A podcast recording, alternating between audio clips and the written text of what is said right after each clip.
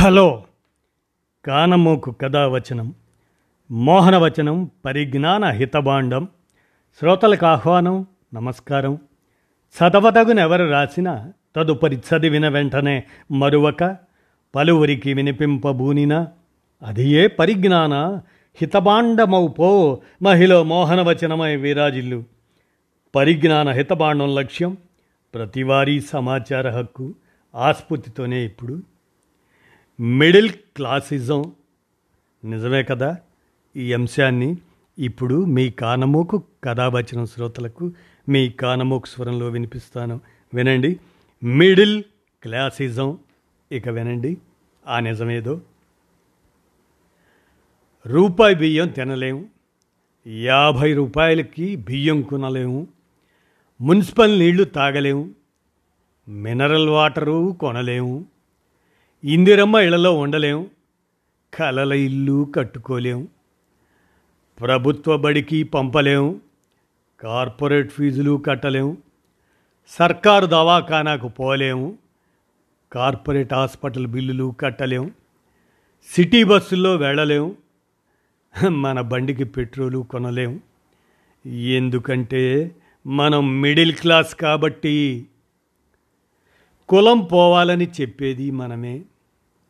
కులం చూసి ఓటు వేసేది మనమే. అవినీతి పోవాలి అనేది మనమే. అవకాశం వస్తే అవినీతిని సమర్థించేది మనమే. ఇంటికో భగత్ సింగ్ పుట్టాలని చెప్పేది మనమే. మన ఇంట్లో మాత్రం బిల్గేట్స్ పుట్టాలని కోరుకునేది మనమే. మార్పు రావాలని చెప్పేది మనమే. అబ్బే పబ్లిక్ మారరండి. హా అంటూ నిరాశ నూరిపోసేది మనమే. అందుకే మనం జస్ట్ ప్రభుత్వానికి పన్నులు కట్టే వెర్రి గొర్రెలం. ఇది మిడిల్ క్లాస్ వారే బాగా చెప్పారు కదూ మరి ఇదెవరో మన మధ్యనే మన వాట్సాప్లో షేర్ చేస్తున్నారు ఈ అంశాలు. మధ్యతరగతి వాడిని కదా.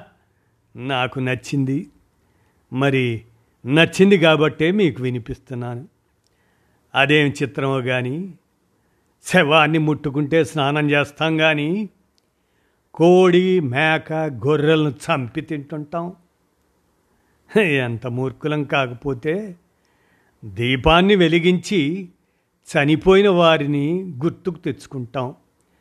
కానీ అవే దీపాలని ఆర్పి పుట్టినరోజు పండుగలు జరుపుకుంటాం.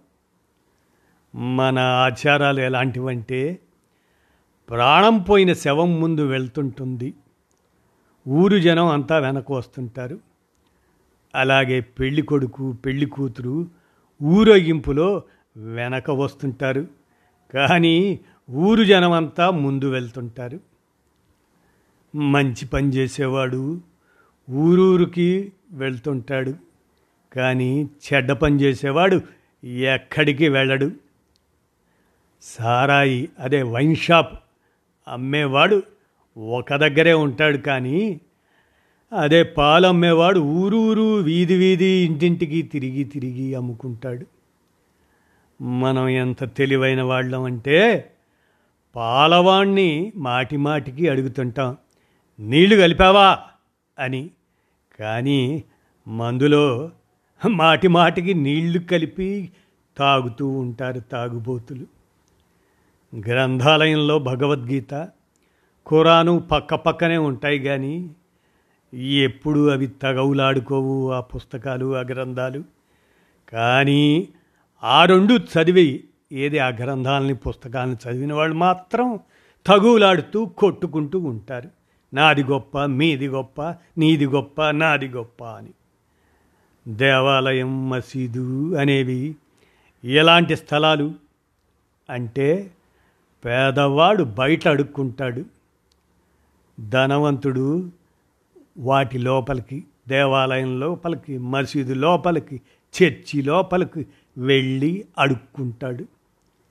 విచిత్రం ఏమిటంటే గోడకు తగిలించిన మేకు జీవితాంతం ఫోటోను మోస్తుంది. కానీ మనం మాత్రం ఆ ఫోటోని పొగుడుతుంటాం. అసలు ఆ ఫోటోను మోస్తున్న మేకును అసలు పట్టించుకోం. ఎవరైనా నువ్వు పశువు అలా ఉన్నావురా అంటే చాలు కోపగించుకుంటాం. కానీ నువ్వు సింహన్రా పులివిరా అంటే చాలు లోలోనే ఎగిరి గంతులేసి ఆనందిస్తాం. నిజమే కదా?